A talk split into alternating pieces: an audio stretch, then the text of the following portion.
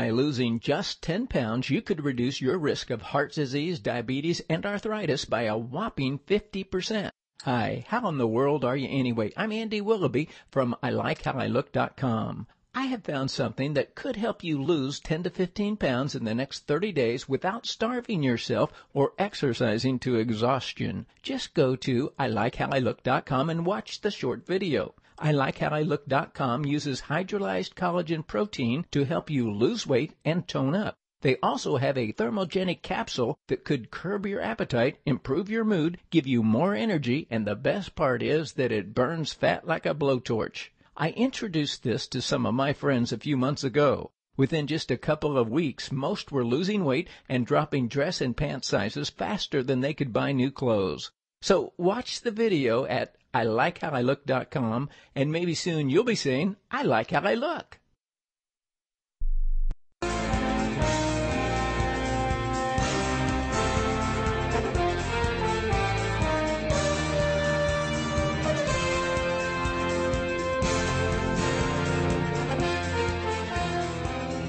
A Boston conservative in the cradle of liberty.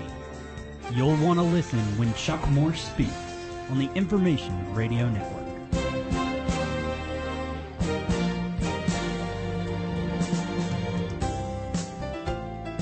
Thank you very much. It is I, Chuck Morse, Monday through Friday, ten till noon, Eastern Standard Time, here at the Information Radio Network. You're welcome to join the program, eight four four, four three nine, one three nine one, eight four four, four three nine, one three nine one. It is an honor and a privilege to and welcome to the program Jonathan D. Sarna. He is the author of When General Grant Expelled the Jews. Jonathan D. Sarna is the Joseph H. and Bell R. Braun Professor of American Jewish History at Brandeis University and Chief Historian of the National Museum of American Jewish History. Jonathan, thanks for joining me this afternoon. A pleasure to be with you. Thanks. Jonathan, this is a great short insight, your book that is, into American history at the time of the Civil War and during the Grant administration. Um, it's a it's. I urge my listeners to read this, even though most of my listeners are not Jewish. They may not know about the particulars of the um, of the general order that General Grant issued during the Civil War. The book gives great insight into what life was like at that time. But specifically, would you introduce and talk a bit on this famous event that is widely known amongst Jews, but is not Um, as well known amongst Americans generally? Sure. Uh, in uh, December of eighteen sixty-two, uh, General Grant, uh, who was moving south, uh, uh, w- was deeply uh, worried uh, about smuggling. Uh, he, yes. uh, uh, of course, uh, felt that, and rightly, that smuggling was harming the Union cause. But where he made a mistake was uh, in his belief that uh, all of the smugglers were Jews. Indeed, uh, to his mind, those words were synonymous. And um, uh, in on December the seventeenth, eighteen sixty-two, he issued really the most anti-Semitic order in all of American history, uh, in which uh, he uh, expelled uh, Jews from the entire area under his command, uh, which was at that time the uh, the Army of the Tennessee, and uh, gave them twenty-four hours to uh, leave. Uh, and uh, there were quite a number of of, uh, of Jews in Uh, that area. Memphis had one of the largest Jewish communities in the South. Uh, he thought that by expelling the Jews, he would put uh, the problem of smuggling uh, to rest. Uh, now, fortunately, uh, uh, for Jews, uh, soon after he issued uh, that order, uh, his army was attacked. And uh, as part of those attacks, the, uh, uh, the telegraph lines were cut. And so the order actually spread and that's why not nearly as many Jews were actually expelled as one might have expected just by reading the order. But there were places, uh, most notably Paducah, uh, where all Jews, whether they supported the Union, the Confederacy, whether they were involved in peddling or were uh, you know, involved in, in, in, in some other business, were told that uh, they were ordered out of the territory within twenty-four hours. Uh, fortunately, one of those uh, ordered out of Paducah, his name was Caesar Kaskel, um, uh, and he was a staunch Union supporter, uh, decided to appeal all the way to Abraham Lincoln, and uh, he leaves Paducah. He takes uh, uh, trains night and day to get to Washington. Uh, he uh, runs off Uh, to see a congressman who had access to the White House, and um, uh, he gets in uh, to, um, uh, to to see Lincoln.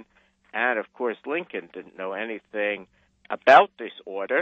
Uh, he'd never seen it. The telegraph lines were cut. No copy had reached Washington.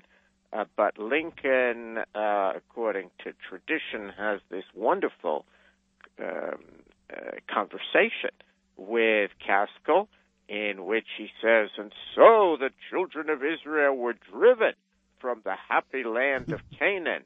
And Kaskel replies, "Yes, and that is why we have come unto Father Abraham's bosom, asking protection." And Lincoln says, "And this protection they shall have at once," even if the conversation didn't exactly go that way. Um, we right, do know right. that Lincoln instantly ordered the uh, that, that that General Orders Number eleven be uh, be revoked.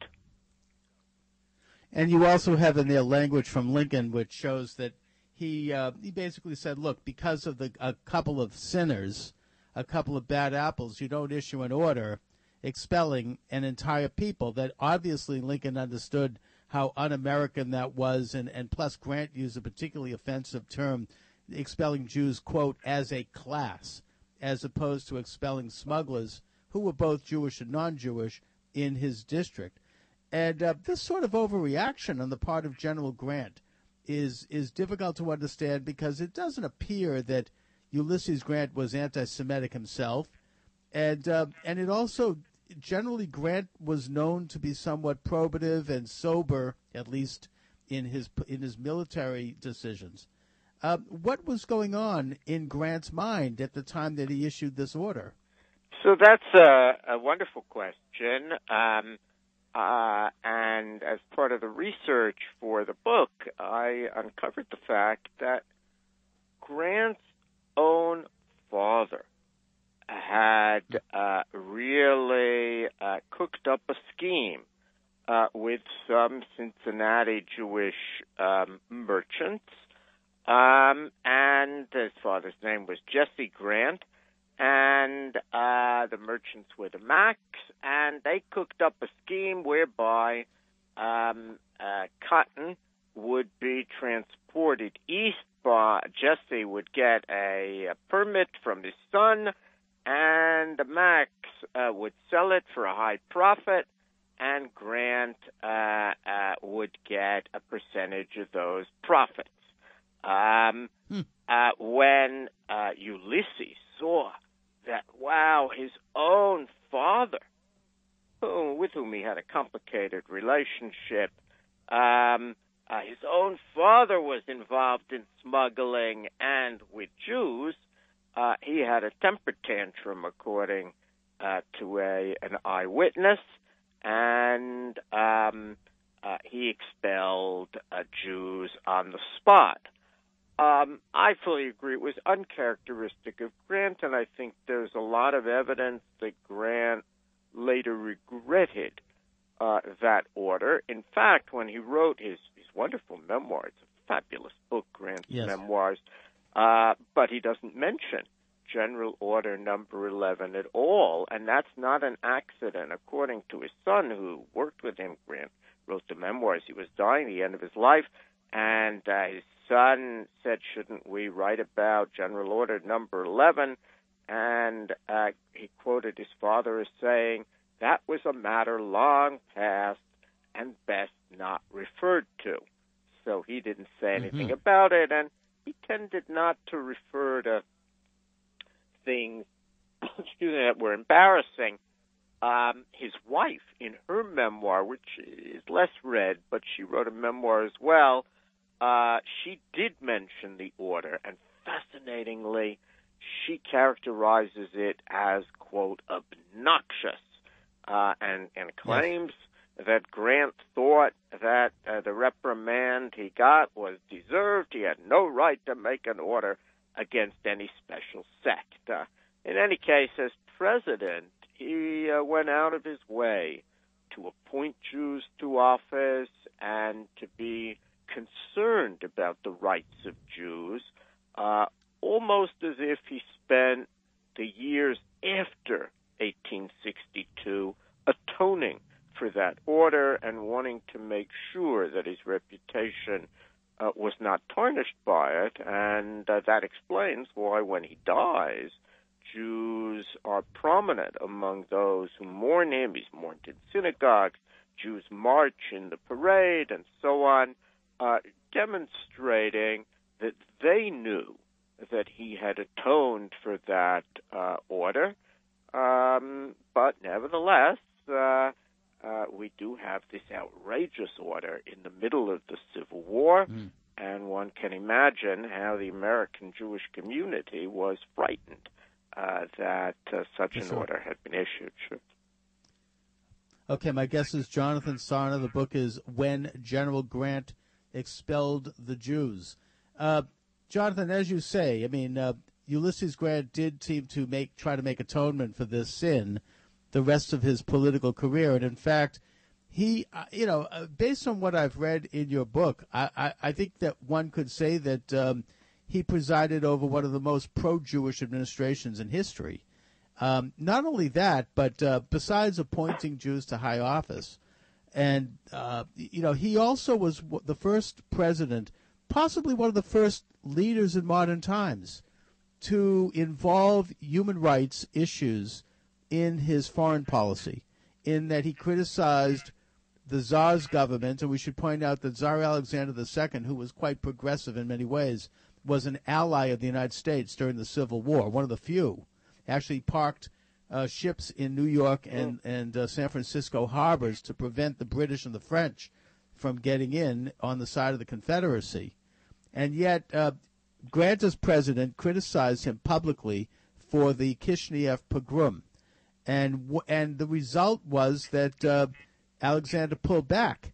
Um, so, in a sense, he patented this concept that a nation, particularly the United States, being one of the great exceptional nations of the world, could enter in an element of human rights and of moral moral probity into the foreign policy equation. It wouldn't just be a matter of dealing with um, diplo diplomacy and letting nations do whatever they want. Yeah, absolutely. And that was very new at that time. His own Secretary of State Uh, was none too pleased uh, by these humanitarian um, uh, impulses, but um, uh, Grant um, made sure that uh, the petitions that Jews sent uh, got wide publicity, and uh, indeed um, the interesting thing was that the Russians essentially uh, charged Jews with the same crime Grant had charged them with years earlier. That is, they charged Jews with smuggling and uh, unreliable yes. and so on.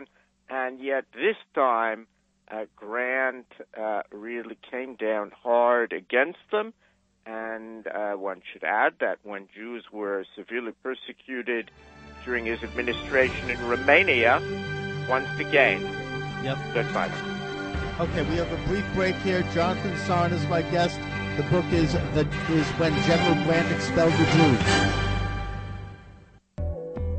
Okay, so you own a business and cash is tight. So what do you do when you need funds? Go to a bank? Heh, yeah, right. Waste a lot of time, send tons of paperwork, only to find out you need to personally guarantee your home, firstborn, and everything in between. Or you can just call the Business Funding Group. Yeah, it's fast and simple, with a ninety-five percent approval rate and cash for any business purpose. Equipment, inventory, expansion, cash flow, payroll. Grab a pen or put this number in your cell phone, but call one eight hundred, six eight four, five four three four. That's one eight hundred, six eight four, five four three four. When you call, you'll find out how to quickly and easily easily get the cash you need, up to one million dollars with no collateral, no app or upfront fees, and your credit rating is not a factor. Plus approvals in twelve hours and funds in two to three days. Call the Business Funding Group at one eight hundred, six eight four, five four three four. That's one eight hundred, six eight four, five four three four. This is by far the fastest and best business loan you can possibly get. Call one eight hundred, six eight four, five four three four now.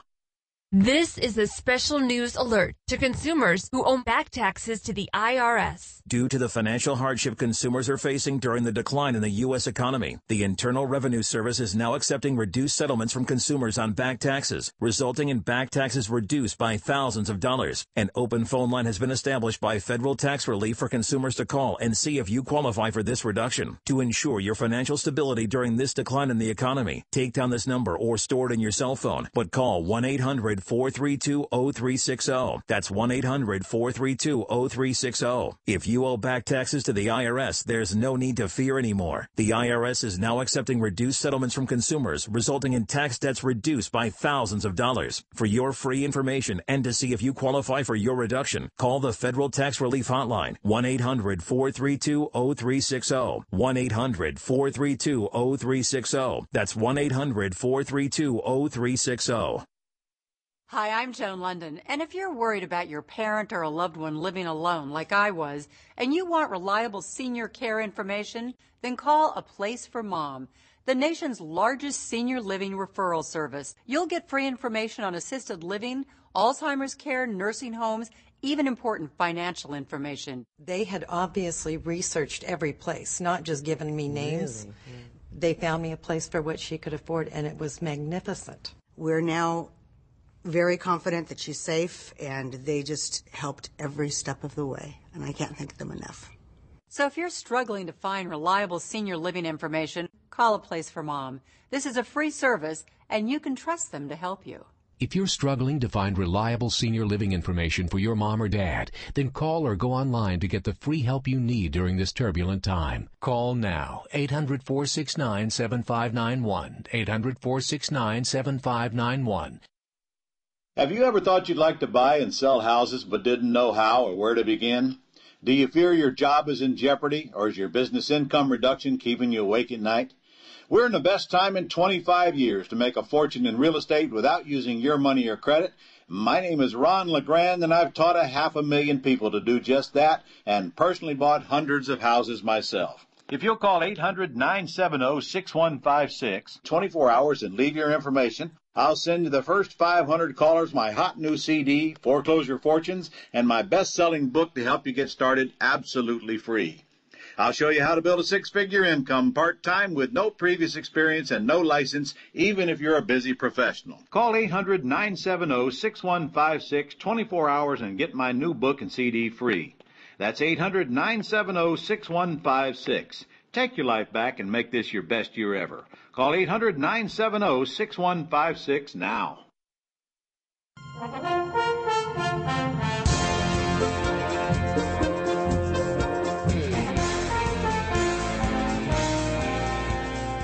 Chuck Morse speaks. Thank you very much, and my guest is Jonathan D. Sarna. The book is When General Grant Expelled the Jews. Uh, Jonathan, uh, after the uh, Order Number eleven, which uh, by which General Grant expelled the Jews from his military district in nineteen sixty-two, thank you. Um, he then runs for president in uh, in eighteen sixty-eight, um, and the, uh, the as a Republican, and the Democrats bring up this issue amongst, including to, to the Jewish community, which, of course, uh, indicates that uh, Jews at that point were viewed as potentially a swing vote in a general election. And they did so with uh, all, you know, with both fists. I mean, they really went after Grant as a Haman and, um, you know, comparing him to the most villainous figure in Jewish history at that time, um, including a speech that you uh, recount, a rally, a campaign rally, I think it was in Saint Louis, where they where there was literally, it was suggested that uh, that General Grant end up in the same way that Haman ended up in the Book of Esther, which of course was in the gallows. Uh, could you comment on that atmosphere?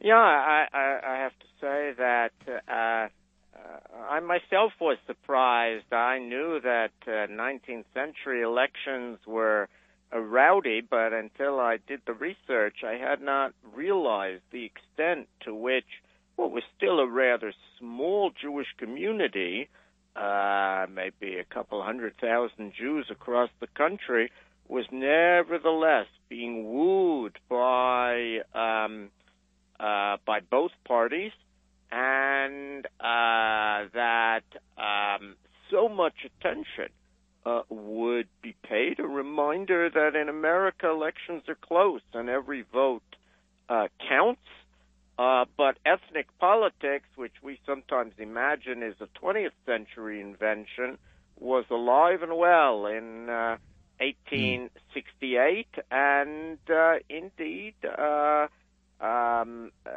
they, they weren't always polite, as you say. Uh, uh, some uh, Democrats were happy to suggest that uh, a Grant be uh, hung uh, from a tree, like Haman was, and um, the the temperature of that campaign was uh, uh, was very high.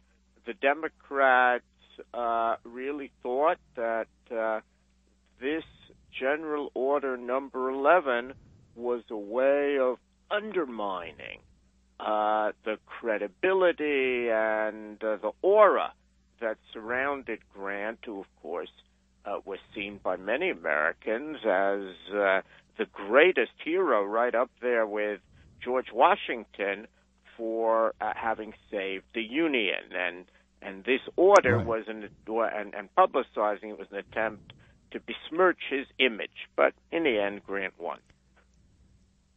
The uh, the Jewish community seemed somewhat divided in that you you quote prominent Jewish figures like Rabbi Wise and others as um, as supporting and some oppose and Simon as supporting and some as opposing Grant. Um, what was generally the, um, I don't know, I guess you might say the political makeup, if there was any to be discerned, of the Jewish community in the eighteen sixties? Yeah, it's really quite fascinating, because today uh, uh, seventy percent or so of all American Jews are supposedly Democratic, but in that period Jews were pretty evenly divided. And um, you really see um, not just uh, lay uh, Jews, Jewish, ordinary Jewish voters, but even Jewish leaders uh, deeply divided as to whom to support. And uh, uh, you had uh, very significant people uh, on both sides insisting that the Jewish thing to do was either to support Grant, um, and uh, that was the Republican view, and after all, uh, uh, Grant was the representative of the party that uh, included African Americans and uh, uh, that had a benevolent attitude toward the ex-slave, and then there were those who said, how can you vote for a General Grant? Uh, he expelled uh, Jews. Um, uh, to vote for him uh, is to betray uh, your religion, mm. your your people, uh, and uh, you should instead vote for the Democrats, regardless of the fact that uh, some of the Democrats at that time um, uh, really uh, argued that that that uh, African Americans shouldn't be allowed to vote, and Uh, Sure. Uh, should be returned, you know, to a very different status. But um, yeah, I mean, the Democrats were the. We have a, another break here. Please sit tight. The Democrats were, don't forget, the party of slavery in the South. Sure. Okay, cool. We'll be right back after this brief message.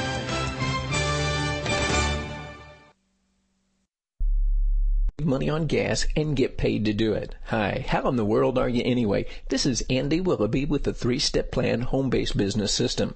Gas was only about a dollar a gallon when I started the Three-Step Plan. Today, thousands of families are working from home, driving less, and earning extra money with their own home business. Go to three step u s a dot com. Hi, my name is Karen. I'm from Missouri. I heard about the three-step plan, and I checked into it. It's changed my life. I get to stay home instead of driving fifty miles a day to work. I finally paid off a bunch of debt. The three-step plan has worked for me. Most three-step plan members work part-time using the telephone and the internet to build their business. Our tried and proven home business system can give you the tools and training you need to build your own home business. Do something now. If you'd like to check out the three-step plan, go to three step u s a dot com or call eight hundred, four eight zero, two one zero two. That's eight hundred, four eight zero, two one zero two.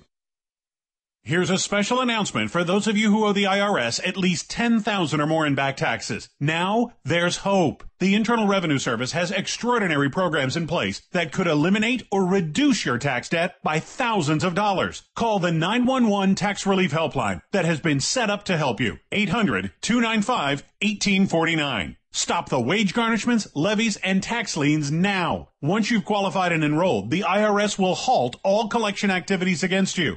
These unique programs have been allocated to help the economy and significantly reduce or eliminate your tax burden. The I R S is currently accepting reduced settlements and other favorable programs. You may qualify for substantial savings, so get the help you need. For free information and to see if you qualify, take down the number now for the Tax Relief Helpline. eight hundred, two nine five, one eight four nine. eight hundred, two nine five, one eight four nine. That's eight hundred, two nine five, one eight four nine. Chuck Morse Speaks.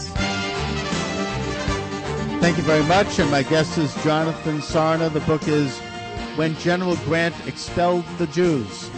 Uh, Jonathan, you bring up in the book this old canard that has been leveled against Jews, leveled against me recently on this program by a guest who uh, calls himself, who has called himself an Islamist. And that is the question of dual loyalties. I mean, this idea that somehow one is not a loyal American if one's loyal as a Jew or loyal to or supporting of the state of Israel. And in the book, you show have a great debate between two rabbis in the election of eighteen sixty-eight, Rabbis Adler and Wise, where um, you quote uh, Isaac Mayer Wise as as um, addressing this great conundrum. Uh, could you comment on that a bit? Uh, yeah, uh, Isaac Mayer Wise um, uh, was...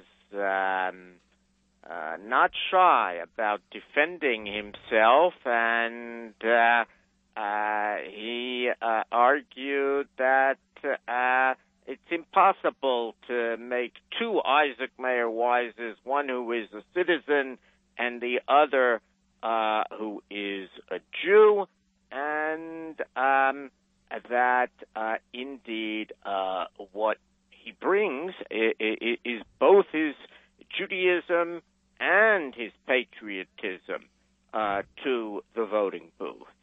Um, mm. and, and really, I think, um, uh, undermined uh, that notion of uh, a dual loyalty, and pointing out that in America, um, uh, loyalty... Uh, means uh, that that that you are loyal to American principles, but it certainly doesn't preclude uh, your uh, bringing your own uh, religious background inside the voting booth uh, with you. Uh, Rabbi Liebman right. Adler, uh, you know, totally mm-hmm. uh, disagreed and, and, and went so far as to say, well. Uh, If Grant is Haman, he, he would vote for Haman when he goes in the voting booth, um, uh, uh, even if the Jew in him mourned, he in the voting booth only voted as an American, uh, as if one could shed one's uh, religious and ethnic background when one entered that voting booth. Isaac Mayer Wise couldn't have disagreed more. Well, well, I mean, certainly the, the whole idea of um, of of loyalty to religious and ethnic background is in and of itself an American principle, and that Judaism has the happy coincidence of embracing principles in within its own faith that are more than just consistent with American principles, but in fact are the very font of American principles. So in that sense, uh, it's really virtually impossible to have dual loyalties, because loyalty to Judaism is loyalty to America. Uh, you have a great passage in here when President Grant was the first president to visit a, a synagogue, mm. um, and the dedication of Adas Israel. What a scene that is. You, you're, you're a great writer. I mean, you really bring the reader right into the event, and uh, it's an extraordinary accomplishment. Could you talk a bit on that? Yeah, um, I'm delighted to do so. Um, Adas was uh, really the uh, the first uh, uh, synagogue to be built as a synagogue. Before then, Jews just rented rooms, and um, uh, it's dedicated in eighteen seventy-six, uh, which is the end of Grant's uh, term. Um, and uh, we're getting very near the centennial uh, of America, July the fourth, eighteen seventy-six. And uh, Grant, to the great joy of the congregation, even though it was rather small, it still exists today. Uh, you can go and see it in Washington, uh, that little building. Uh, he uh, announced that he was coming, and no president had ever attended a synagogue dedication before. Okay, we'll be right back. One more brief break here. Jonathan Sarna is my guest. When General Grant expelled the Jews. We'll be right back. A Truth Talk defender, Chuck Morse, is someone you really do want to know.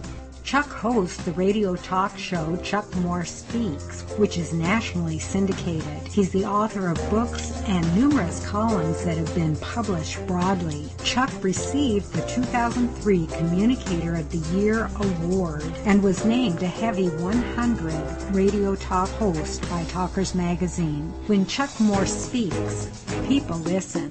For taking possession of this tiny holy land so that the, the Jew can serve God, not conquer the world. To hear Chuck live, go to I R N U S A radio dot com. To hear Chuck with Deborah Ray on Truth Talk Beyond the Soundbite, visit the on-demand page at deborah ray dot U S.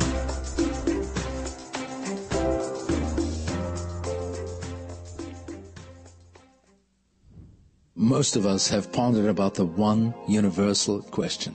Is there a God? And if there is, is there any absolute proof? It is for that exact reason why my good friend Sam Sorbo and I, Marius Forte, have written our book, The Answer, Proof of God in Heaven. In essence, the answers in our book are surprisingly simple as they're true. Just as light will eliminate darkness, so does the law, which in Greek is called cosmos, eliminate the possibility of chance. Therefore, chance had no part in the creation of the law of this cosmos. And so the only other possibility is that the law was created by a creator that we call God. The Answer, Proof of God in Heaven, is probably one of the most powerful books that truly proves the existence of God via his universal laws, and with it that of an eternal soul and everlasting life. Please find our book, The Answer, Proof of God in Heaven, now on amazon dot com or at our website, the answer dash book dot com. Program returns in. I help you? Hi, I'd like to cancel my teeth whitening appointment. Oh, may I ask why? I found a teeth whitener that works in five minutes that I can do from home. Can I ask what it is? It's called Power Swabs, and it whitens your teeth in five minutes, doesn't leave my teeth feeling sensitive, and it's a lot less expensive than visiting the dentist. Hi, I'm John Greenhut, the C E O of Power Swabs, and if you want to whiten your teeth two shades in five minutes and six shades in seven days, then try Power Swabs. There's no messy strips or trays that you'll have to leave in your mouth for an an hour. Just swab your teeth and you're done. It removes stains on natural teeth as well as caps and veneers. Try Power Swabs risk-free by calling one eight hundred two seven zero eight eight six three. That's one eight hundred two seven zero eight eight six three. I guarantee your friends and coworkers will be wowed by your new white smile. Try it risk-free and get free shipping and handling today. Dial one eight hundred two seven zero eight eight six three. That's one eight hundred two seven zero eight eight six three. You'll want to listen when Chuck Moore speaks on the Information Radio Network. Thank you very much. And my guest is Jonathan Sarna. He is the author of When General Grant Expelled the Jews. Uh, Jonathan, bring us back to the Adas Israel scene with uh, President Grant uh, yes. attending the dedication. So President Grant uh, uh, announces that he's coming uh, to this dedication, the first time that it ever happened, uh, that a president attended the dedication of a synagogue, and he makes sure to bring his son, Ulysses Junior, so he'll see it, and the acting vice president uh, comes. And they don't just put in an appearance, uh, even though it was a, a hot uh, uh, Washington day, um, and in those days there was no air conditioning. Uh, Ulysses S. Grant stayed for the entire dedication, three hours, and uh, listened to the sermon, and uh, and then he actually made a contribution Uh, to the synagogue. Um, he gave ten dollars, which doesn't sound like much today until you realize that was the equivalent of two hundred dollars uh, back uh, in the eighteen seventies. And um, yep. and this established a pattern that uh, in America, uh, politi- politicians and even the president will join in dedicating synagogues and houses of worship, even if it's not the house of worship that they personally worship in. Uh, all are under the American umbrella. Grant was also the president who signed an executive order recognizing Christmas as a national holiday. And uh, so he had he, he did a lot of things symbolically to support uh, to support religion.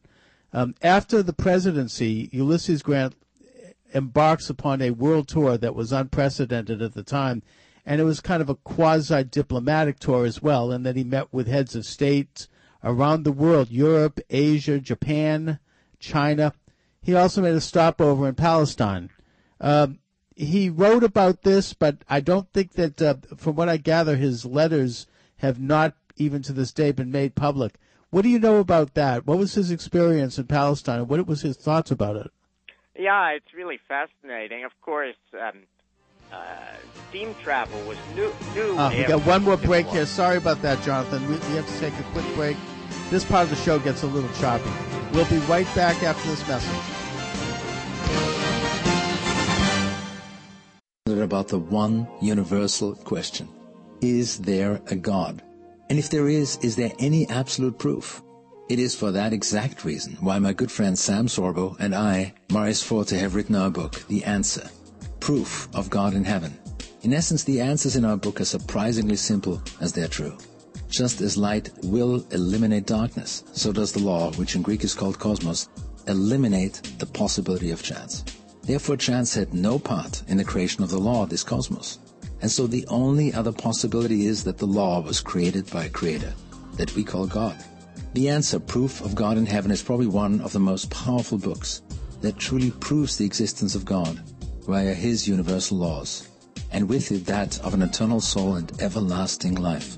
Please find our book, The Answer, Proof of God in Heaven, now on Amazon dot com or at our website, the answer dash book dot com.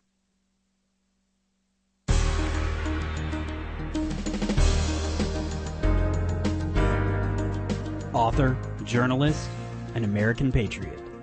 This is Chuck Moore Speaks.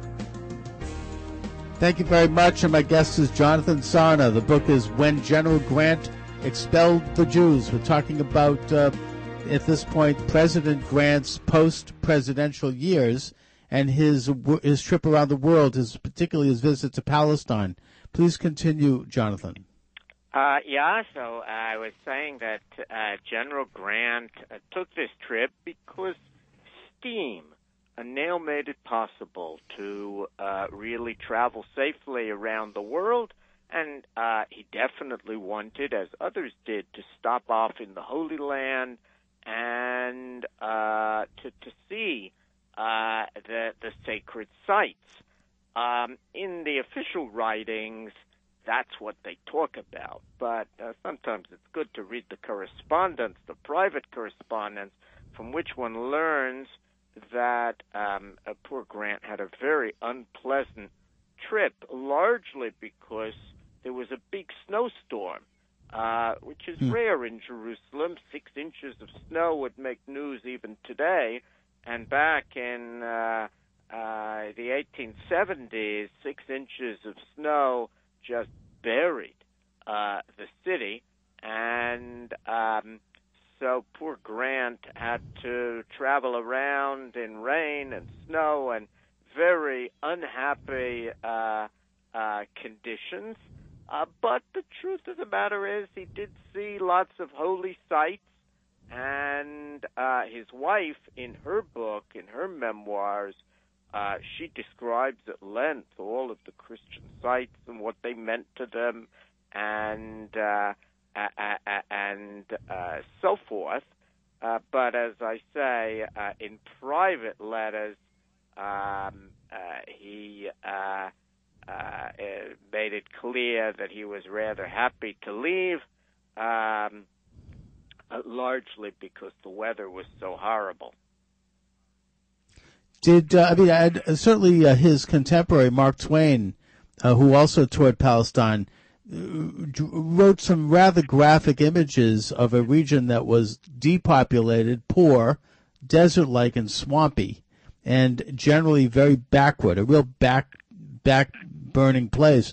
I mean, was, was any of that also evident in Grant's observations?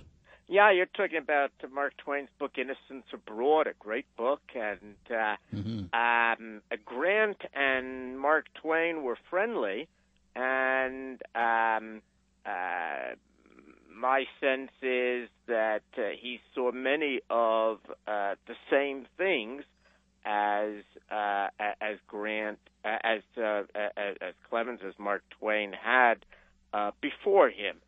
Certainly, uh, the land that he saw was tremendously uh, undeveloped, primitive. Um, uh, the the uh, full of of uh, peasants, really. Um, Uh, who eked out a living, and um, uh, even uh, and, and he did meet Jews there as well. Uh, but and, and many of them were there uh, as part of religious missions, um, living off charity. Um, this was before uh, you began mm-hmm. to see Jews Uh, who were trying to transform the land. At the very end of Grant's life, there are people involved in transforming the land whom he gets to uh, whom he gets to know. Uh, but mm-hmm. um, uh, you know, the Holy Land that he saw was pretty well the Holy Land lots of people saw in the nineteenth century, uh, and that's why they considered it a desolate place. Uh, uh, and and uh, when the Zionist movement wanted to bring Jews back there, uh, they thought that uh, this was uh, a splendid way to save persecuted Jews uh, who, who faced uh, annihilation, really, uh, in uh, Eastern Europe. Yes. Um, what, uh, Jonathan, what would you say would be the, um, in a nutshell, the the legacy uh, of Ulysses Grant vis-a-vis the Jews, both as uh, as war, as a Civil War leader and as president? Yeah, what amazed me really is here's a man uh, who certainly made a mistake, uh, but uh, who transformed himself uh, from an enemy to a friend, uh, uh, from a general who expelled Jews as a class to a president really who embraced Jews as individuals. Um, the story of Grant is a man who learned from his mistakes, and uh, if he had been prejudiced, like a lot of people were uh, during the Civil War, he was not prejudiced thereafter. Okay, thank you very much. We'll just be right back to conclude the interview. Thank you.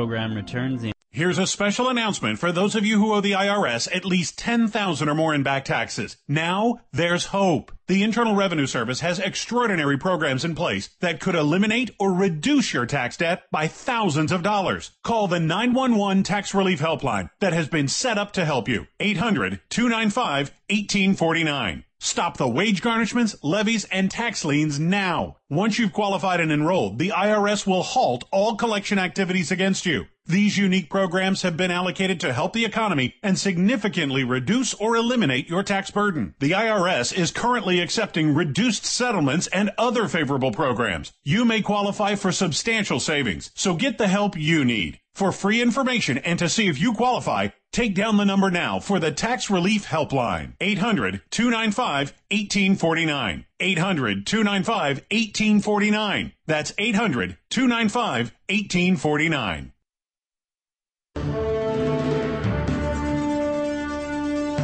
Chuck Morse Speaks. Thank you very much, and uh, I want to thank Jonathan Sarna for joining me, the author of When General Grant Expelled the Jews. Jonathan, I cannot more highly recommend this book. I enjoyed it. I, I couldn't put it down. It gives great insight. It's an enjoyable read. It's a short read. It gives great insight into well, what life was like generally in the United States uh, at the uh, mid part of the nineteenth century. Uh, specifically what uh, Jewish life was like. And you also, I think, create a very good general understanding of American Judaism as being a, a group of people who are positive and ebullient and very pro-American, very patriotic, people who believed in, in this country maybe even more than other Americans to the degree that they appreciated the very nature of American freedom because of uh, the, the adversarial experiences in the old world. So, uh, you know, you, you convey that, and you do it very well, and I congratulate you for doing it. Thank you very much, and it's been a pleasure speaking with you. Thank you very much, Jonathan. Okay, Jonathan Sarna, General, When General Grant Expelled the Jews, available in all major bookstores. And, of course, you can check out my books, which are available at Amazon and Amazon Kindle. Just put my name in the server. Hey, it's my show. I might as well get in a quick plug here. But just check out Amazon and Amazon Kindle. Put my name in the server, Chuck Morse, M O R S E, like Morse code, and up will come eleven ebooks and three published books. My latest book is still looking for a publisher, that being Why You Hate Jews. So I do write on these themes. I mean, although this is the first time where I've taken the theme on directly and explicitly, my other books generally range across the firmament in issues uh, regarding culture, politics, finance, philosophy. Uh, check it out. It's on uh, Amazon, Amazon Kindle. Just put my name in the server, Chuck Morse, M O R S E, like Morse code, and you shall see them come up with reviews and synopsises. They're moderately priced between two and five bucks a book. You could read a couple of pages for free, um, and uh, I urge you to do to uh, to go there. Anyways, we've cut coming up in hour number two here, author David Rubin, the author of Peace for Peace, Israel and the New Middle East. So please stay tuned for that. You're listening to the Information Radio Network. We'll be back.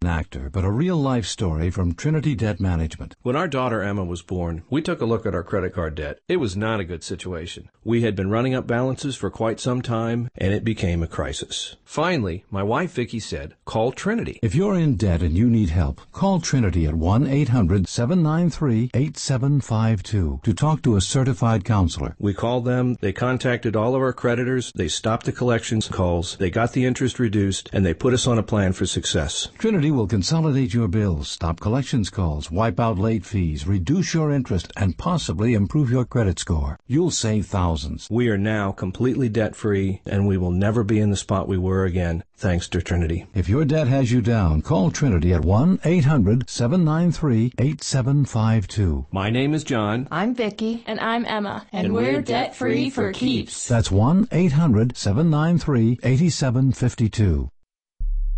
And if you're worried about your parent or a loved one living alone, like I was, and you want reliable senior care information, then call A Place for Mom. the nation's largest senior living referral service. You'll get free information on assisted living, Alzheimer's care, nursing homes, even important financial information. They had obviously researched every place, not just given me names. Really? Yeah. They found me a place for what she could afford, and it was magnificent. We're now very confident that she's safe, and they just helped every step of the way, and I can't thank them enough. So if you're struggling to find reliable senior living information, call A Place for Mom. This is a free service, and you can trust them to help you. If you're struggling to find reliable senior living information for your mom or dad, then call or go online to get the free help you need during this turbulent time. Call now, eight hundred, four six nine, seven five nine one, eight hundred, four six nine, seven five nine one.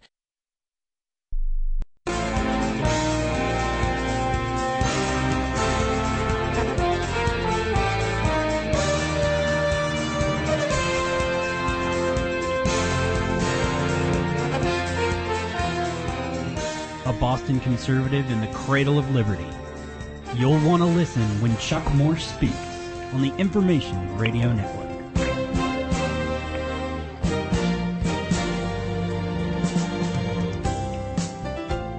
Thank you very much. Hour number two of Chuck Moore Speaks, Monday through Friday, ten till noon Eastern Standard Time, here at the Information Radio Network. You're welcome to join the program, eight four four, four three nine, one three nine one.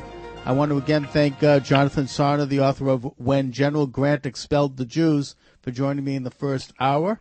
We are now joined by David Rubin. He is a former mayor of Shiloh, Israel, in the region of Samaria, known to much of the world as the West Bank.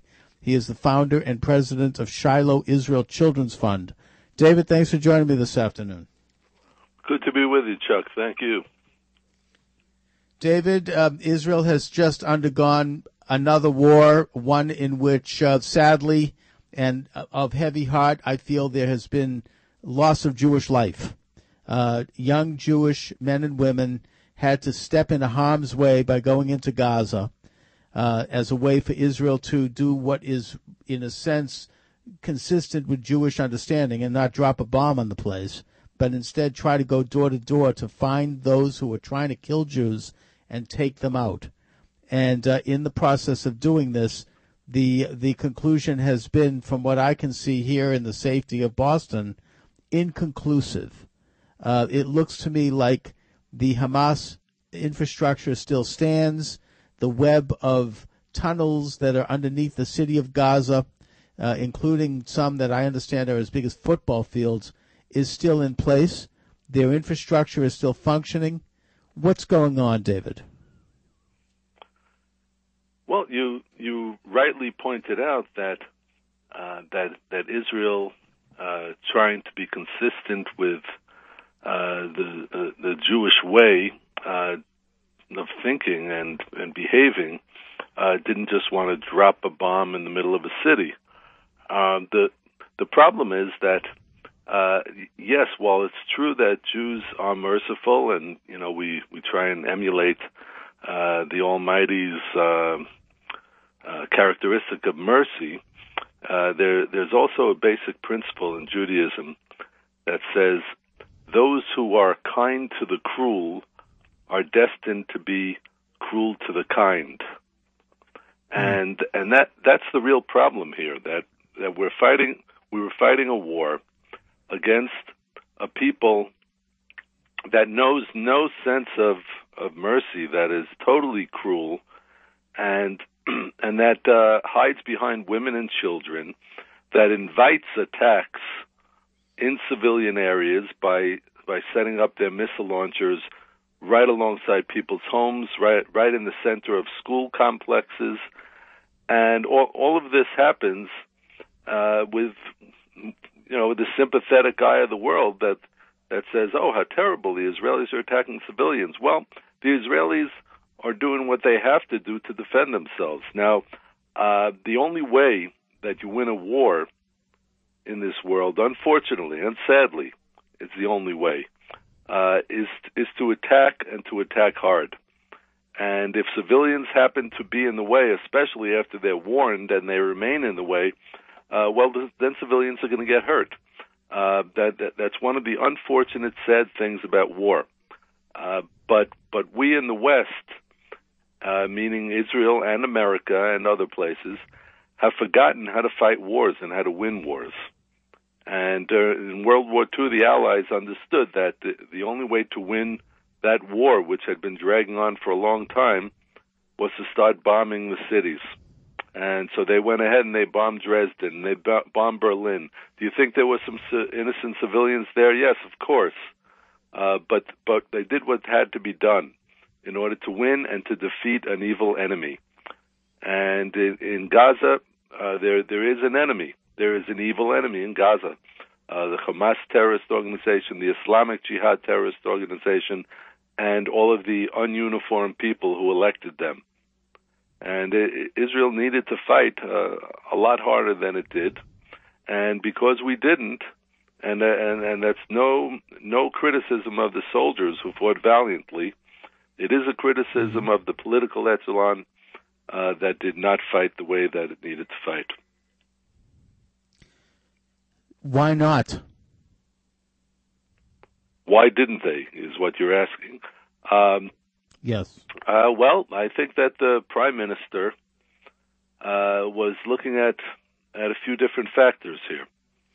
One is that uh, he was afraid, and, and, and actually I just uh, blogged about this. I just wrote an article about this on my uh, blog at Israel National News dot com. And I, I wrote an article, anyone could Google it, uh, which is called uh, Bibi, which is uh, B I B I, that's uh, Netanyahu's nickname, Bibi and the Politics of Weakness. And uh, that, that, unfortunately, is, is what we saw. Uh, the a prime minister that knew what needed to be done, knew how to destroy Hamas. He also knew that there there was going to be a, a lot of damage in the process, that uh, that a lot of soldiers were going to be killed in that process, uh, because we'd be going into the these hornet hornets' nests uh, in the cities of Gaza, and we'd be attacking there. And he also knew that there would be a lot of civilians who would be killed, and there would be a lot of criticism from the world. And he also was concerned, I believe, Uh, about what would happen after. Once we take control of Gaza, then what? And uh, so th- so these are very real questions, but uh, the country, Israel as a nation, was expecting him to continue the fight and to bring quiet to Israeli cities and to uh, put an end to this Hamas and Islamic Jihad terrorist organizations. And this he didn't do. And I think it was a big mistake. Right. And because of that, we're going to be in a similar war again in one to two years. That's right. I mean, the, all of the objectives that were stated at the time, which, uh, which of course, the war came about because of the kidnapping and murder of three Israeli young men in uh, in Judea, and, and it's been now admitted by Hamas that they, they actually did do this. Um And and the, the thousands of missiles, the objective was to bring peace and quiet to southern Israel, and, of course, as we found out, to actually most of Israel, by destroying the missiles, destroying the missile launchers, and then once the tunnels were revealed, by destroying these murder tunnels. None of that was done. The Gaza infrastructure is still there. As you say, there'll be another war in a couple of years. They still have the missiles somehow. They still fire them in when they when um, during lulls in the ceasefire, and and that they are still functioning as and controlling Gaza. So in a sense, they've they've won. Well, uh, I, I don't know if we could say that they've won militarily, but they've definitely won politically. Uh, if if you look at uh, a lot of the destruction that we managed to uh, to instill in, on Gaza from the air, uh, then you, you understand that, that it wasn't really a victory for them. But but if you look at the political results, where the prime minister actually signed an agreement with these these armed Islamic terrorists, uh, then, then that is a victory for them. And it, it was a big mistake. You don't you, you don't negotiate with terrorists. I know we have in the past, but it's a big mistake to negotiate with terrorists. And once you start doing that, uh, th- then you're asking uh, for for big problems in the future, because uh, they they don't view it as as any sort of peace or or reconciliation. They they view it as weakness, and when they view it as weakness, right. then then we're all in big trouble in the future. Well, I mean, they, they view it as just simply a, a tactical temporary lull so they can re, rearm themselves, and that uh, basically th this is what they've said. They're going to end the, quote, occupation. Now, obviously, we could point out Gaza's not being occupied. They have Gaza. So when they talk about occupation, they're talking Israel. Um, and, and I think that what bothers me in particular, and I expect that from them, is that uh, international left-wingers, including some who are quite conscious, but others who are more these nincompoops, people like, um, you know, Tom Hartman, who's a fellow radio talk show host, who I heard the, the other day talk about the missiles as, quote, firecrackers, you know, which is a talking point that I, I'm sure emanated from Hamas, because I've heard it mouthed by other liberals, and that the uh, Gaza is a, quote, prison camp. I mean, these are people who should know better, and yet they're the ones who are out there with this kind of crap. I mean, I, I, I just, uh, I'm, I'm amazed by, by actually the success of the, uh, of the Hamas propaganda. And we should remind Americans that Hamas was declared a terrorist, foreign terrorist organization by President Bill Clinton, and, and who signed an order as such. And yet here they are siding with them openly and brazenly. What do you make of that? Well, Well, frankly, frankly, the, Bill Clinton didn't have to declare it a terrorist organization for us in Israel to understand that it is one.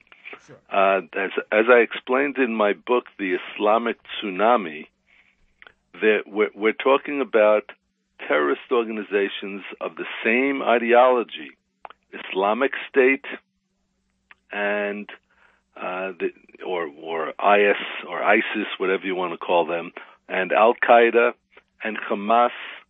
Uh, they are all schooled in the same ideology, and the and even the, the Shiite Muslims are schooled in the same ideology, uh, like the Hezbollah in in Lebanon.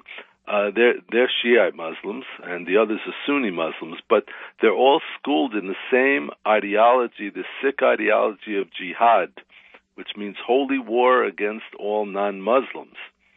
And and that that's the ideology that ties all of them together. The only difference is who is going to lead that Islamic tsunami. Uh, is it going to be the Shiites? Is it going to be the Sunnis? Is it going to be the Hamas? Is it going to be ISIS or Al-Qaeda? Uh, that's the only question, uh, and that's where the internal rivalry comes in. Uh, who, they, they want to see who is going to get to behead Um, more infidels or or or more more Jews, uh, for that matter. Uh, the founder of Islam, Muhammad, w used to boast that he managed to behead. He beheaded single-handedly seven hundred Jews in one day. Uh, this is something he was very proud of. Uh, but but right. what we're seeing now is exactly what what. Uh, You know, is America's greatest fear and the world's greatest fear, that that Al Qaeda is going to come back in a much bigger way, in and and we're seeing it now. I mean, the Hamas terrorists. Right, and it's uh, already. They, I was just I mean, saying the Hamas terrorists executed. The, yeah. the Hamas terrorists executed twenty-five people uh, each day that Israel launched an attack. Uh, they they execute another twenty, twenty-five people to show that uh, that's how they deal with collaborators. Uh, they execute the, execute them in the public square, uh, just like uh, like Foley, like James Foley was beheaded. Uh, it's the same sick ideology, and uh, the these these uh, talk show hosts that you were talking about, or whoever it may be, uh, who who speak about. about Israel uh, in a, such a negative way. They don't know what they're talking about. Okay, we're going to take a, a brief break here. David Rubin is my guest. We'll be right back. This is a special news alert to consumers who owe back taxes to the I R S. Due to the financial hardship consumers are facing during the decline in the U S economy, the Internal Revenue Service is now accepting reduced settlements from consumers on back taxes, resulting in back taxes reduced by thousands of dollars. An open phone line has been established by Federal Tax Relief for consumers to call and see if you qualify for this reduction. To ensure your financial stability during this decline in the economy, take down this number or store it in your cell phone, but call one eight hundred, four three two, zero three six zero. That's one eight hundred, four three two, zero three six zero. If you owe back taxes to the I R S, there's no need to fear anymore. The I R S is now accepting reduced settlements from consumers, resulting in tax debts reduced by thousands of dollars. For your free information and to see if you qualify for your reduction, call the Federal Tax Relief Hotline, one eight hundred, four three two, zero three six zero. one eight hundred, four three two, zero three six zero. That's one eight hundred, four three two, zero three six zero.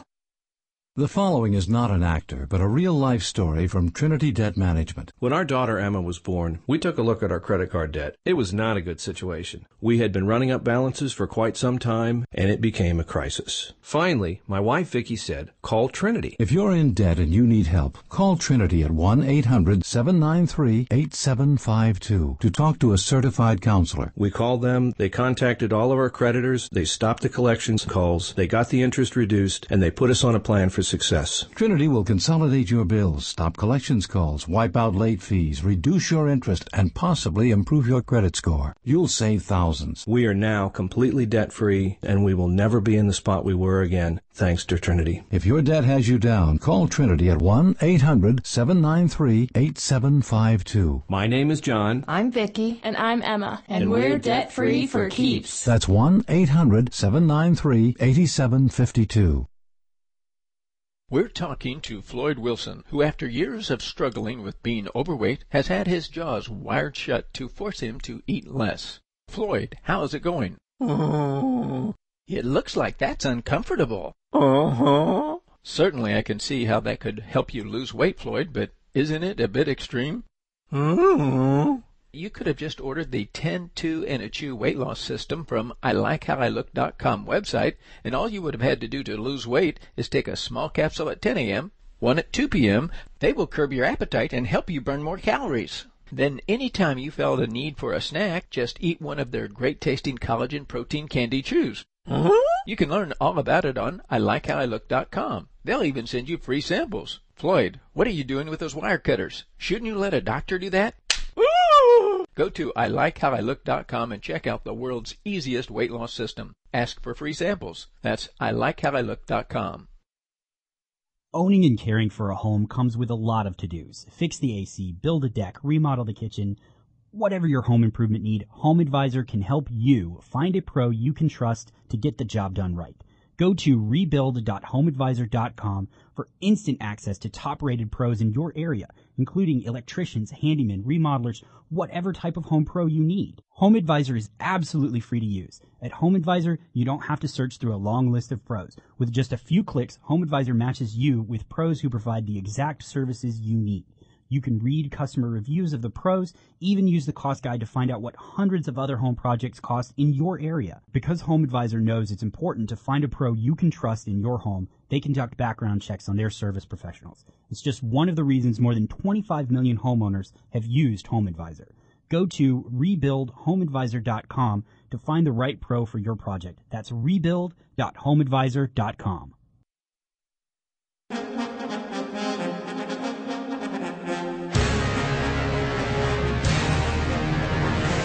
Chuck Morse speaks.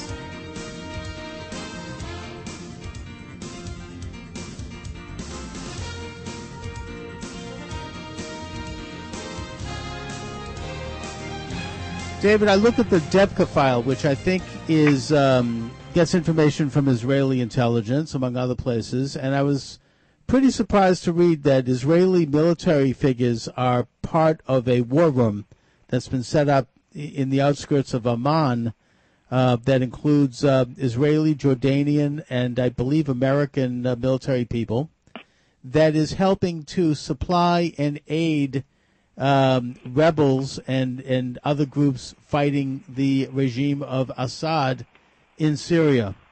What are they doing, and why are they doing this? Well, I think that it's uh, actually a big mistake. Um, you know, I can't speak of the details of that particular group of people, but uh, look, there there are a lot of military people in Israel that make mistakes also.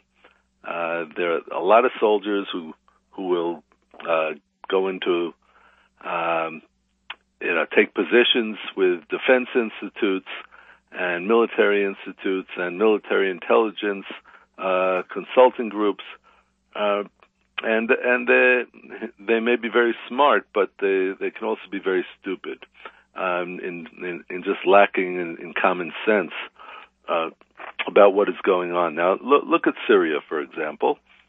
Uh, that's the one you, that you cited. In Syria, there's a civil war going on. Uh, civil war has been going on for a long time. Uh, well over one hundred seventy thousand people have been killed in that civil war. And Assad, is, who is uh, an Alawite Muslim, which is a, a branch of Shiite Islam, is fighting against mostly Sunni Muslims. So the, these two forces have been fighting against each other.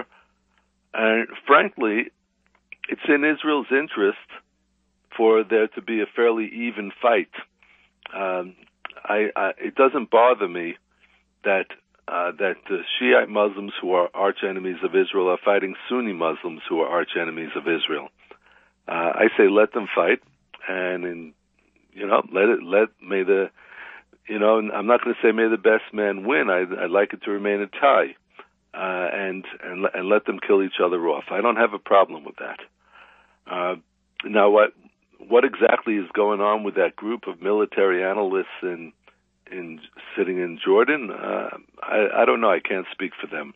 Uh, there, there's a, a common misperception, I, I believe a misconception in, uh, in the Israeli government and Prime Minister, among Prime Minister Netanyahu and his advisors, that the Palestinian Authority and that and uh, that King Hussein in Jordan are are the people that excuse me King Abdullah in Jordan, uh, the son of the former King Hussein, uh, are the people that we have to be working with, and uh, and that these are our partners. And we have to be cooperating with them and boosting them and and keeping Abdullah on the throne and keeping uh, keeping uh, Abbas in, in power in the Palestinian Authority. I think it's a big mistake uh, because these people are not friends of Israel. Uh, yes, you try and, and cooperate where you can with those who aren't trying to kill you. But uh, if we look at Abbas, I mean, Mahmoud Abbas of the Palestinian Authority, of the Fatah terrorist organization, has paid more money to terrorists than anyone in the entire world. He is personally responsible for distributing funds to every single terrorist that commits a terrorist attack against an Israeli civilian, and that includes Hamas terrorists, it includes Al-Qaeda terrorists, it includes ISIS terrorists, and Islamic Jihad terrorists. Anyone who commits a terrorist attack against an Israeli civilian is is rewarded financially by Mahmoud Abbas of the Palestinian Authority. These aren't people who we should be working with. These are people who we should be killing. Right. What then, who is, I mean, if anyone, does not Israel have some allies in the uh, Arab and Islamic world? We don't have we don't have allies in that world. Uh, there there are situations where we can work together. Uh, for instance, when it comes to the Iranian nuclear program, uh, countries like Saudi Arabia are very concerned about the Iranian nuclear program and are willing to have limited cooperation with Israel. Uh, obviously, secret cooperation, because in the Islamic world, if you publicly announce that you are working together with Israel, uh, then you're risking death uh, from from your compatriots. Uh, so, so yes, there are situations like that. Um, I, I think that the Kurds in Iraq are people who we can work with. Okay, we'll be right back. We've got a brief break here. David Rubin's my guest, the most trusted voice of Israel.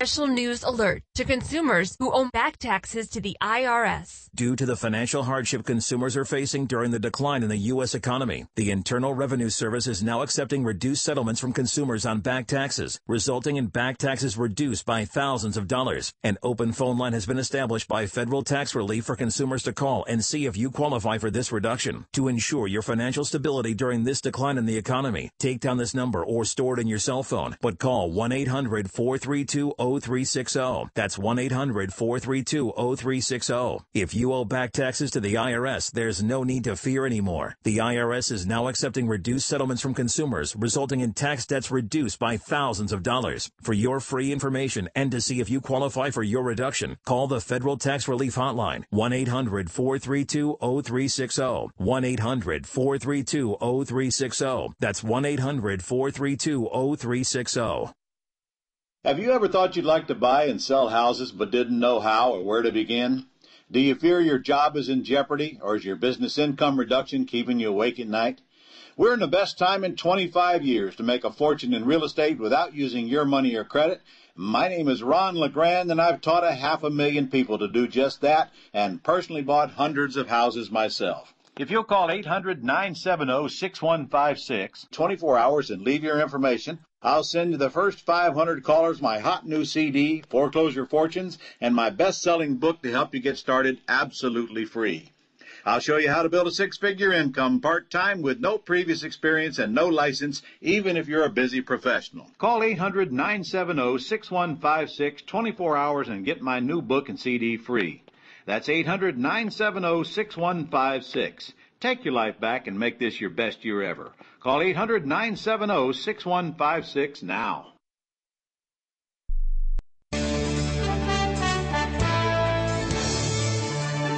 Taking back America one listener at a time. Chuck Morse Speaks. Thank you very much. My guest is David Rubin. He's the author of Peace for Peace, Israel in the New Middle East. His website is uh, David Rubin Israel dot com. Uh, we're talking about the uh, the Israel situation in the aftermath of the inconclusive Hamas campaign, which um, seems to have left the situation as status quo ante. Uh, perhaps, hopefully, God willing, without the missiles and the terror tunnels, at least, or or certainly at least a lessening of it. And uh, I guess, David, I mean, we're talking about the um, w- what I perceive, and, and again, I speak from the um, comfort of a, of my home in Boston, so I don't, I'm not in it, but I see the forces gathering against Israel more intensely than ever in the aftermath of this war.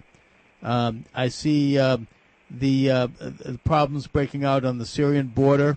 You've got Hezbollah still armed to the teeth in southern Lebanon. You've got a more truculent Iran, which is talking about uh, launching a surprise attack on Israel. Uh, what say you uh, w- with regard to uh, to Israel's present position? Well, I think that it, it, on one hand, it's our position is stronger than ever.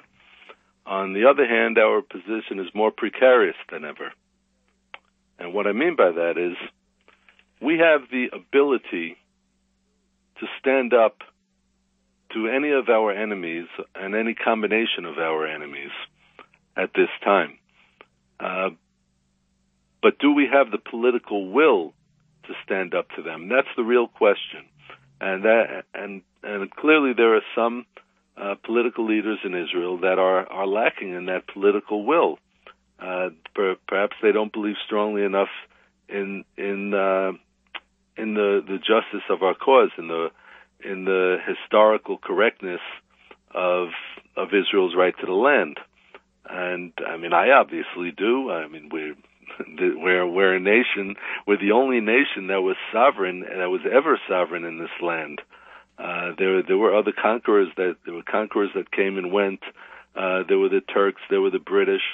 Uh, there there there were the um, Uh, the Christian Crusaders, but uh, none of those conquerors were ever an, a native people in the land. Uh, Israel was sovereign in this land for well over a thousand years, and and, and now we've been back for about sixty-five years, and and there there is nothing more just and more correct than Israel's right to the land. And by, by the way, uh, I, I went into quite some depth in my book, Peace for Peace, Israel in the Middle East. And by the way, anyone who wants to get those books can just go to the website that you just cited, David Rubin Israel dot com. Uh, so they, they can get the Islamic Tsunami or Peace for Peace. But anyhow, as I was saying, uh, in my book, Peace for Peace, uh, I, I wrote about how there never was a Palestinian state. Everyone talks about how the Palestinians have to have their state and how the Palestinians are, are the crux of the, the conflict, that the Palestinians don't have their independent state. Well, there is no reason why they should have an independent state, certainly not in the heartland of Israel, uh, except if they wish to destroy Israel. That's, and that's the whole purpose of the Palestinian people being created some forty years ago. Uh, there, there never was a state, and nobody can tell me uh, what the the name of that Palestinian state ever was, or or one leader of that Palestinian state, or what the national anthem was, or what the monetary currency was of that state of Palestine that supposedly once existed here, that that somehow makes them a native people. Uh, they were never a sovereign nation in the land of Israel, and it's all a fiction, it's all a lie that the world has swallowed and accepted. And uh, it's up to people like me to debunk those those obvious lies and to make it clear. Uh, so that's why I, I tell people, go out and get a copy of Peace for Peace, or, or get it online. Okay, we'll be right back. Please stay tuned. David Rubin's my guest. David Rubin Israel dot com. We'll be right back. A Truth Talk defender, Chuck Morse, is someone you really do want to know. Chuck hosts the radio talk show Chuck Moore Speaks, which is nationally syndicated. He's the author of books and numerous columns that have been published broadly. Chuck received the two thousand three Communicator of the Year Award and was named a Heavy one hundred radio talk host by Talkers Magazine. When Chuck Moore speaks, people listen. The taking possession of this tiny holy land so that the, the Jew can serve God, not conquer the world. To hear Chuck live, go to I R N U S A radio dot com. To hear Chuck with Deborah Ray on Truth Talk Beyond the Soundbite, visit the on-demand page at deborah ray dot U S.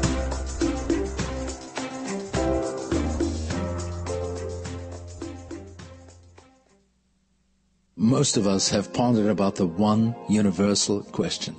Is there a God? And if there is, is there any absolute proof? It is for that exact reason why my good friend Sam Sorbo and I, Marius Forte, have written our book, The Answer, Proof of God in Heaven. In essence, the answers in our book are surprisingly simple as they're true. Just as light will eliminate darkness, so does the law, which in Greek is called cosmos, eliminate the possibility of chance. Therefore, chance had no part in the creation of the law, this cosmos. And so the only other possibility is that the law was created by a creator that we call God. The Answer, Proof of God in Heaven, is probably one of the most powerful books that truly proves the existence of God via his universal laws, and with it that of an eternal soul and everlasting life. Please find our book, The Answer, Proof of God in Heaven, now on amazon dot com or at our website, the answer dash book dot com. Program returns in.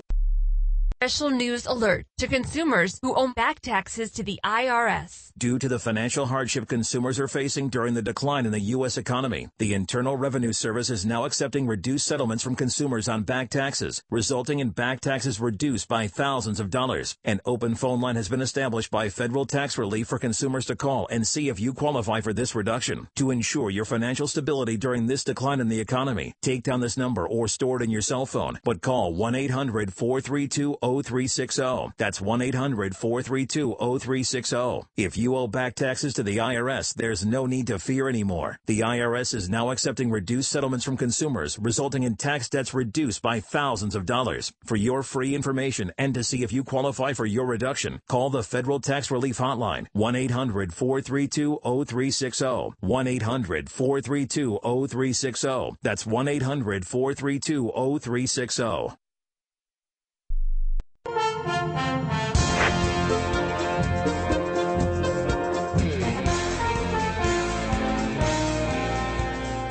Chuck Morse speaks.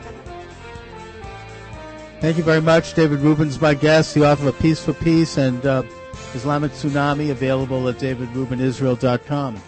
David, now that there is a, uh, a, a, a cessation of hostilities, let's put it that way, I would imagine it's almost as predictable as setting a clock that we're going to start to hear from the liberal establishment, people like John Kerry and, and Barack Obama and, and certainly many European establishment liberal types, that Israel should once again be divided into two countries and stripped of Judea and Samaria, which will be used to set up a Palestinian state. Now, you have just very well articulated quite well the fact that there is no such a thing as a Palestinian people, um, an idea that was also written about by Martin Peretz, who was a writer for commentary a while back. And uh, and you have also very controversially suggested in your book, Peace for Peace, that Israel grant citizenship to uh, Palestinian Arabs in Judea and Samaria. How could that happen, and could you talk a little bit about that, um, what that might look like?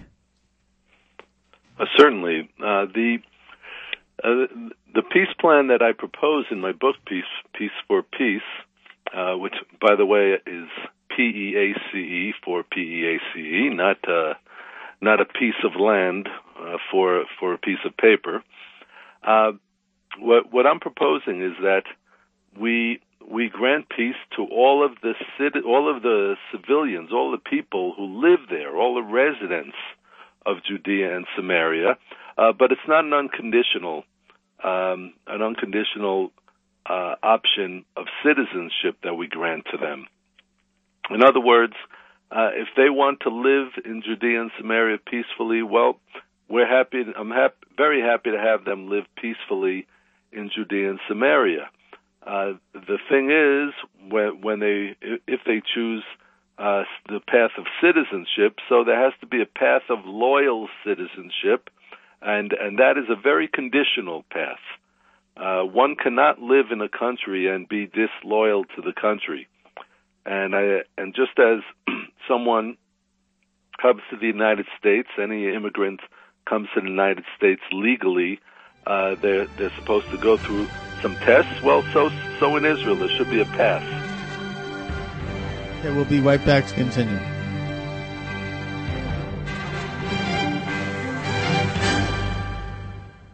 About the one universal question. Is there a God? And if there is, is there any absolute proof? It is for that exact reason why my good friend Sam Sorbo and I, Maurice Forte, have written our book, The Answer, Proof of God in Heaven. In essence, the answers in our book are surprisingly simple as they're true. Just as light will eliminate darkness, so does the law, which in Greek is called cosmos, eliminate the possibility of chance. Therefore, chance had no part in the creation of the law, this cosmos. And so the only other possibility is that the law was created by a creator that we call God. The Answer, Proof of God in Heaven, is probably one of the most powerful books that truly proves the existence of God via his universal laws, and with it that of an eternal soul and everlasting life. Please find our book, The Answer, Proof of God in Heaven, now on Amazon dot com or at our website, the answer dash book dot com. Chuck Morse speaks. Thank you very much. David Rubin's my guest. David, what would be the um, Israeli path to citizenship for Uh, Palestinian Arabs? Well, I think I think that it's it's very clear that that what needs to be done is to have them prove that they're loyal citizens, that they want to be loyal citizens of Israel. So uh, those who are who are hostile to Israel, well, we we should help them to leave the country and, and to make a, a new life somewhere else. Uh, we can assist them, assist them financially, assist them in other ways.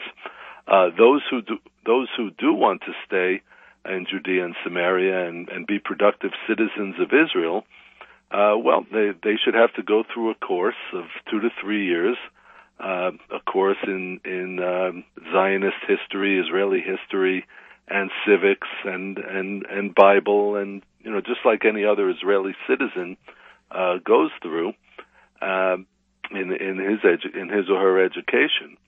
And uh, in addition to that, they should have to make commitment to perform national service, uh, whether it's military or civilian uh, national service to the country, uh, just like everyone does, just like my daughter is doing right now. Um, and and in, in addition to that, there should be a, an oath of loyal citizenship, an oath of loyalty to, to Israel, uh, which is the, the, the Jewish state of Israel, and uh, even those who who are not Jewish, who live here, uh, most of them are loyal to the state of Israel, and I, I, I think that that should be a, a minimal requirement of those who want to be citizens of Israel. And as I said, those who are willing David, to do so yeah. and to go through that, that, that's great. We're happy to have them. Right, and, and maybe some of them might even consider converting to Judaism. But putting that aside, Um, would there be any role for an autonomous Palestinian Authority in that? Absolutely not. The the Palestinian Authority has proven itself to be a hostile force. It, it proved that a long time ago uh, with its funding of terrorism and its uh, continuing incitement in its media. I think that, that we need to call a spade a spade here and just say, well, that's it for the Palestinian Authority. It needs to be just dismantled, disbanded, and and and we can have peace with the individuals who live here. I know many of them personally, uh, but but we can't have peace with a terrorist authority. No way. Would there be any danger that Israel could lose its Jewish identity with such a large number of non-Jews becoming citizens?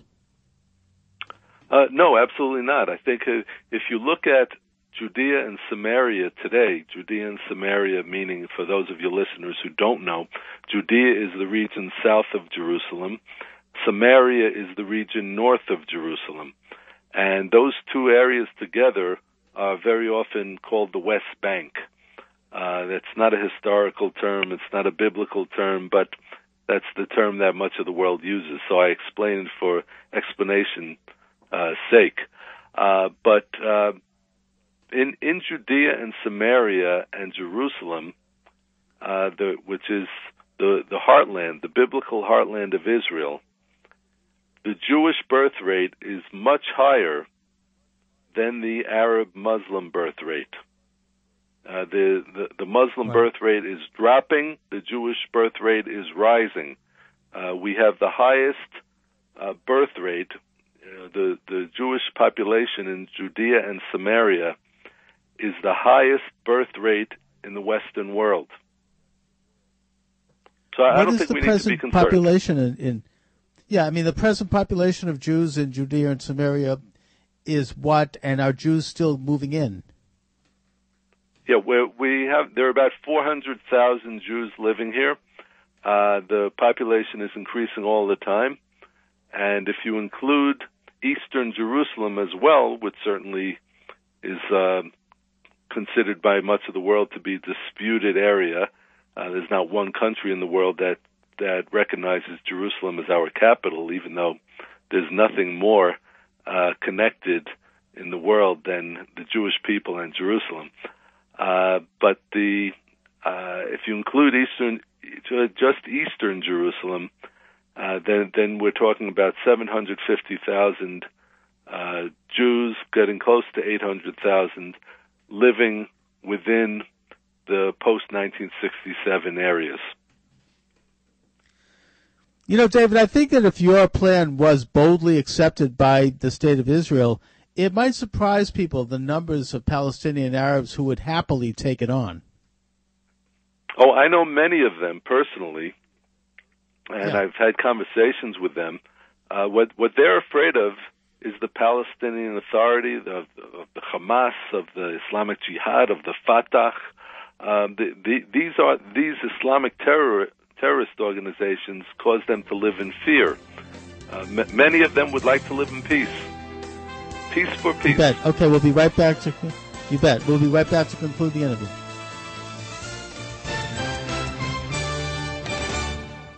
Program returns in. Okay, so you own a business and cash is tight. So what do you do when you need funds? Go to a bank?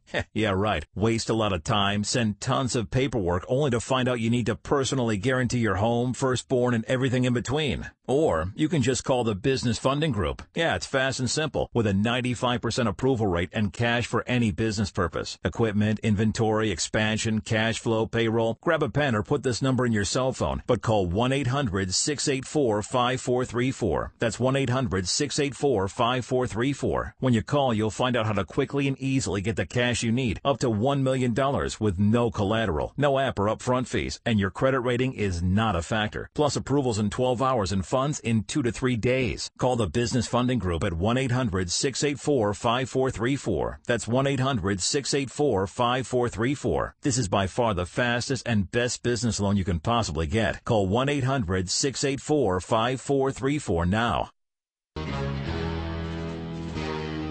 You'll want to listen when Chuck Moore speaks on the Information Radio Network.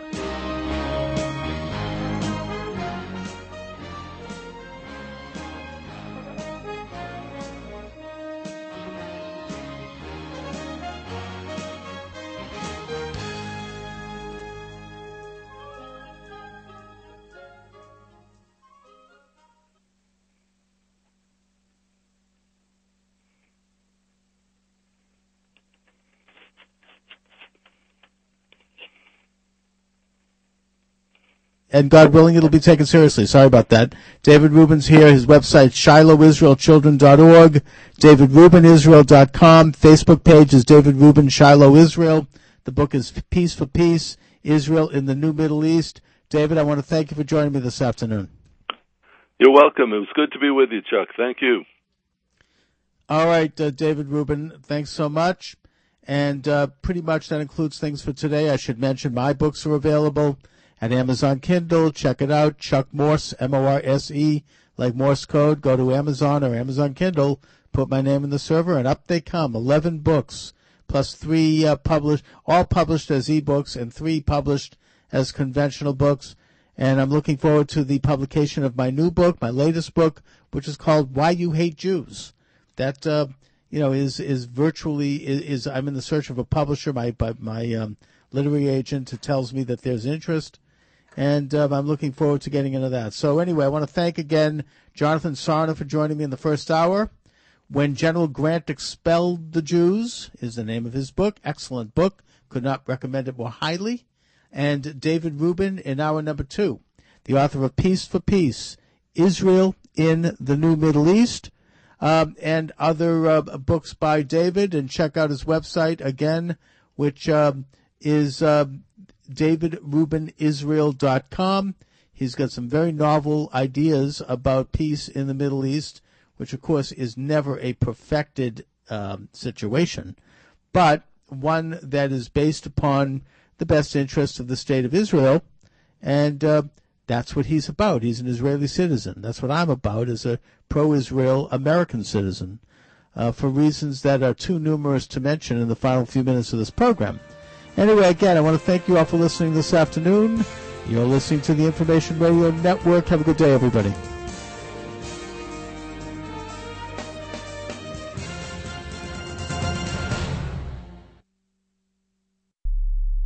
News alert to consumers who owe back taxes to the I R S. Due to the financial hardship consumers are facing during the decline in the U S economy, the Internal Revenue Service is now accepting reduced settlements from consumers on back taxes, resulting in back taxes reduced by thousands of dollars. An open phone line has been established by Federal Tax Relief for consumers to call and see if you qualify for this reduction. To ensure your financial stability during this decline in the economy, take down this number or store it in your cell phone, but call one eight hundred, four three two, oh three two two one eight hundred, four three two, oh three six oh. That's one eight hundred, four three two, oh three six oh. If you owe back taxes to the I R S, there's no need to fear anymore. The I R S is now accepting reduced settlements from consumers, resulting in tax debts reduced by thousands of dollars. For your free information and to see if you qualify for your reduction, call the Federal Tax Relief Hotline, one eight hundred, four three two, oh three six oh, one eight hundred, four three two, oh three six oh. That's one eight hundred, four three two, oh three six oh.